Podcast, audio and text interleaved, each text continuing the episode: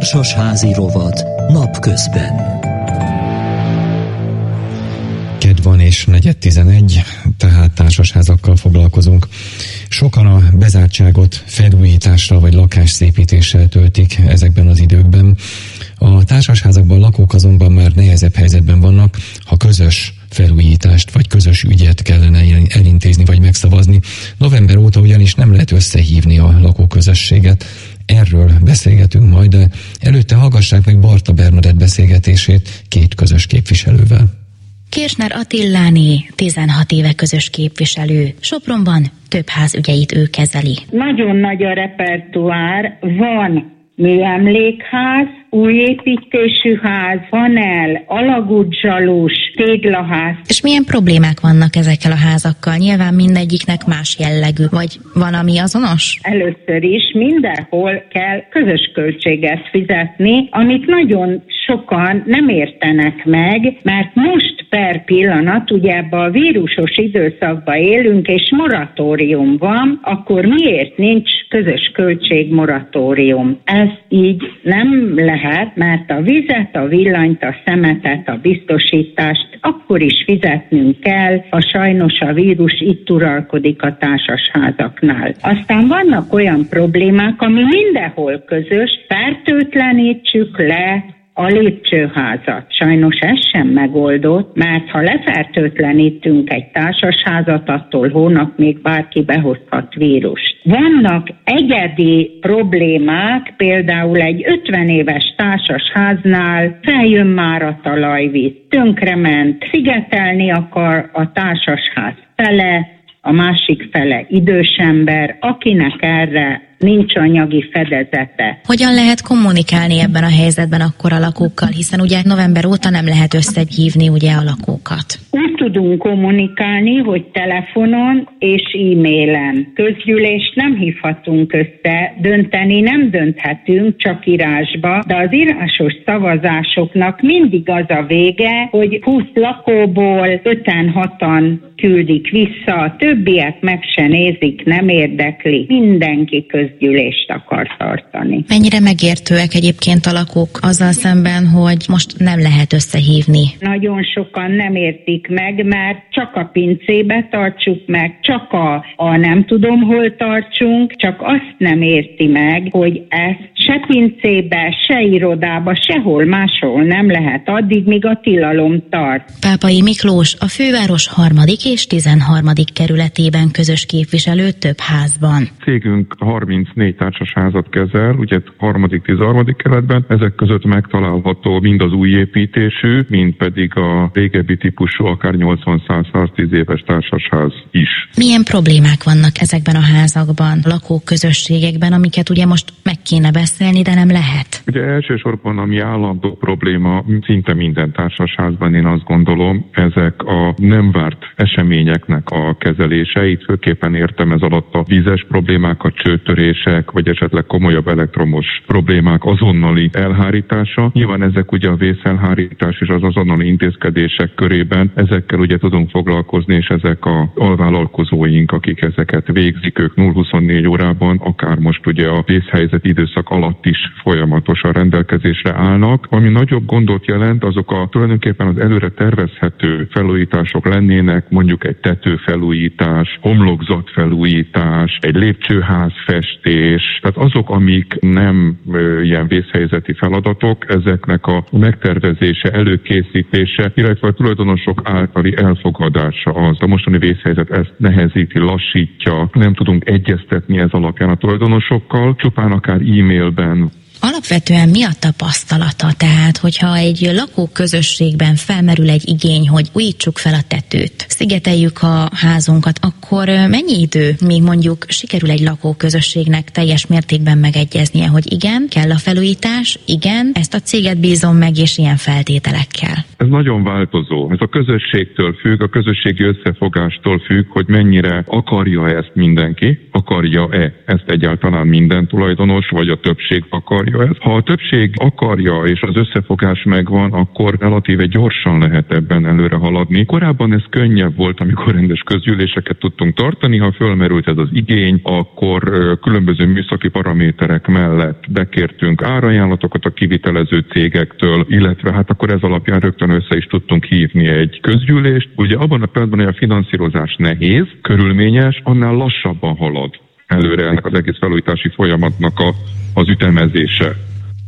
Már pedig a felújítások nem várhatnak, úgyhogy nézzük meg, hogy közgyűléseket miként lehet egyáltalán tartani. Ha minden jól megy, akkor itt van velünk telefonon dr. Bék Ágnes, a Társasházak és Társasházkezelők Országos Egyesületének elnöke. Jó napot kívánok! Jó napot kívánok!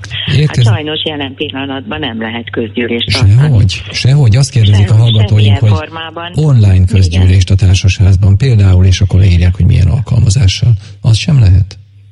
Igen, de ennek a szabályai sehol nincsenek rögzítve, tehát ennek alapján nagyon nehéz lenne úgymond törvényesen online közgyűlést tartani, mivel a törvény ezt nem teszi lehetővé, és sajnos a bírói gyakorlat eléggé szigorú, ami a társasházi törvényben nincs rögzítve, azt gyakorlatilag nem fogadja el törvényesnek. Emiatt ez gyakorlatilag a közgyűlés tartását, meg eleve a gyülekezési rendelet is kimondja, ugye, hogy nem nagyon lehet összejönni ennyi embernek. A másik probléma az, hogy hol jöjjenek össze. Marad a lépcsőház, ahol végül is a lépcsőkön állva vagy kisámlén üldögélve döntenek esetleg milliós kérdésekről. Tehát nem igazán megoldható ez sem. Bár kérdés az is, hogy amikor majd lehet közgyűlést tartani, ugye elvilegben május 23-a után, akkor vajon hol fogják tartani a közgyűléseket. De most Egyáltalán meg lesz Bocsánat, próbáljunk különbséget tenni a, a kis létszámú és a nagy létszámú közgyűlések között. Tehát mondjuk egy tíz fő alatti társasháznál lehet-e közgyűlést tartani, hogyha mondjuk csak nyolcan jönnek össze? Sajnos a jelenlegi 502-es per 2020-as kormányrendelet egyértelműen kimondja, hogy nem lehet közgyűlést tartani. Ha ketten akárhányan vannak, uh-huh. tehát itt nem a létszámtól függ. Viszont azért nem ennyire elkeserítő a dolog, mert van megoldás. Tehát akkor, hogyha végül is beruházni kell, vagy felújítást kell, azért ebben előrébb lehet lépni akkor, hogyha van már tervünk, van már egy kivitelezői árajánlat, akkor ezeket írásbeli szavazással is meg lehet szavaztatni a tulajdonosokkal, természetesen azzal az első napi rendi ponttal, hogy elfogadják, hogy ebben a kérdésben most írásbeli szavazás történik a veszélyhelyzetre figyelemmel, és akkor van lehetőség arra, hogy még esetleg ebben az évben valamilyen ö, munkavégzésre is sor kerülhet. Hiszen ez, ez hogy probléma... történik? Ez hogy történik, bocsánat, ez az írásbeli szavazás úgy, hogy kiküldi a közös képviselő levélben mindenkinek, és akkor kéri a válaszlevelet? Igen, pontosan mhm. ezek a szabályok, de akkor nyilván a jelenlegi helyzetre tekintettel egy nagyon részletes tájékoztató anyagot kell készíteni a közös képviselőnek, amiben megindokolja, hogy milyen munkára ról van szó, milyen árajánlatok érkeztek, melyik az, amelyik vállalta mondjuk az idei évi kivitelezést. Tehát egy nagyon részletes tájékoztató mellett egy szavazólapot készít, és a szavazólapon rajta vannak a napirendi pontok. Ugye az első az, hogy elfogadja az írásban történő szavazást, a másodikban az, hogy akarják-e ezt a felújítást, vagy ö, ö, hibajavítást, elhárítást, a harmadikban az, hogy milyen anyagi fedezettel tudják ezt megvalósítani. Ha a háznak van pénze, akkor természetesen ez egyszerűbb. Ha nincsen, akkor viszont hitelfelvételről is dönteni kell. Ebben az esetben viszont már azt is rögzíteni kell, hogy ez milyen plusz terhet jelent majd a tulajdonosok számára. Hát akkor ez egy elég alapos előkészítés kell, hogy legyen. Na most nem értem teljesen a dolgot. Az egyesületeknél tudomásom szerint hoztak egy olyan rendelkezést, hogy egyesületi közgyűlés lehet tartani online is. Mi a különbség az egyesületek és a társasházak között? Persze az egyesületekben véletlenül nincs annyi érdekkülönbség, mint mondjuk egy társasháznál. Hát pontosan ez lehet az oka annak, hogy végül is ezt nem tették lehetővé a társasházak mm. esetében. Arról nem beszélve, hogy azért tényleg nagyon sokféle létszámú társasház működik, és mondjuk egy 200 lakónál nem biztos, hogy ez valamilyen módon is megoldható lenne online, viszont írásban 200 lakásnál is meg lehet oldani ezeket a kérdéseket. Tehát lassabban megy, sokkal részletesebb tájékoztatót kell küldeni.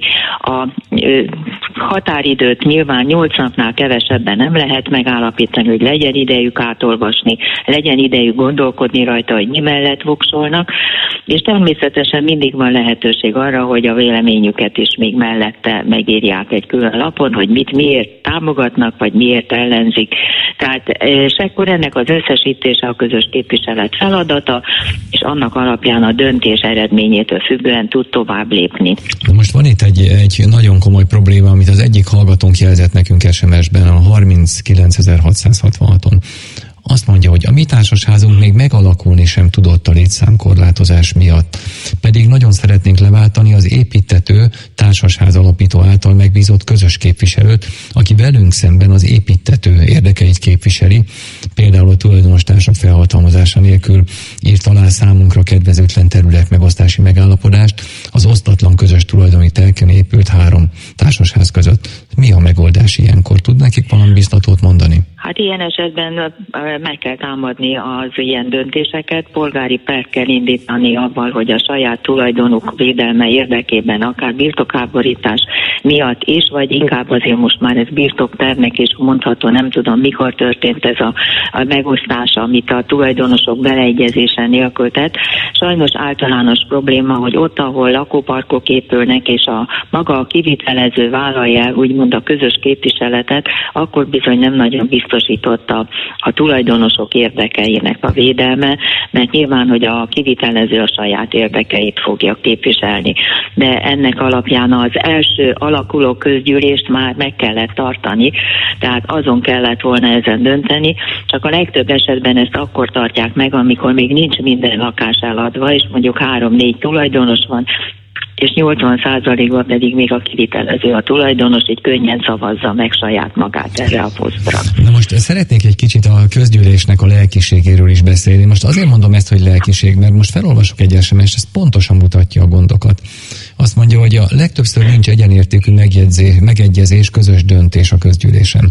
Például bármilyen felújítás alkalmával a többség például megszavazza a felújítást, de van egy 10%-os kisebbség, amelyik nem.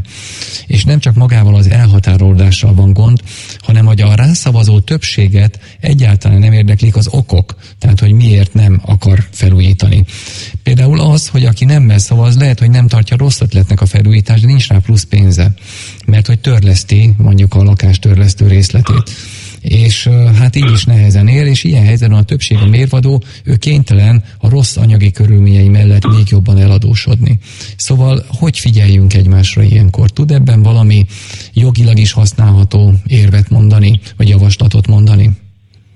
A helyzet az, hogy a társasházban a többség dönt, tehát a többségi tulajdonos, a többségben lévő tulajdonosok szavazata a mérvadó, és sajnos a kisebbségnek is ezt el kell fogadni. Ha nem fogadja el, akkor lehetősége van megtámadni bíróságon, sajnos másút nincs, csak a bírói út, ott viszont ez eléggé elhúzódik, ráadásul költséges is, úgyhogy nem sokan veszik igénybe, és emiatt fordul elő aztán, hogy nem fizetnek, és utána aztán jönnek a szigorúbb behajtási intézkedések.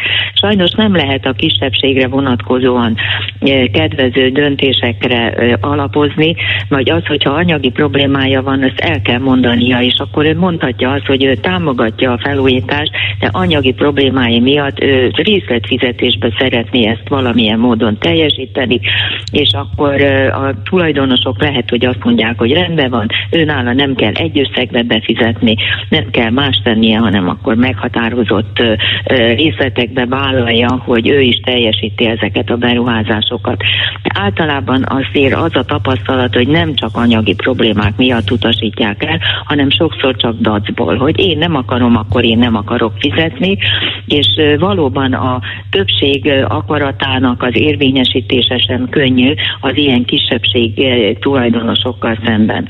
Ha vannak ilyen idősebb tulajdonostársak, akkor ők általában arra hivatkoznak, hogy a nyugdíjukból nem tudják fizetni, holott a gyakorlat az, hogy A legpontosabb fizetők pontosan az idős emberek, mert ők ezt úgy fontosnak tartják, hogy mindent kifizessenek, és hát arról nem beszél, hogy azért legtöbbjüknek van családja, gyermekei, akik segíthetnek, hiszen azért ez a beruházások általában a lakás értékét is nagyban megnöveli, sokkal értékesebb tulajdont fognak majd örökölni a gyerekek, így hogy esetenként ők is segíthetnék ilyen módon a szülőket. Hát nagyon szépen köszönöm, hogy ezeket elmondta, és akkor a következő kedden újra várjuk, hogy a társasházakról beszélgessünk, mert most sajnos abba kell hagynunk, fél tizenegy van, úgyhogy folytatjuk, mégpedig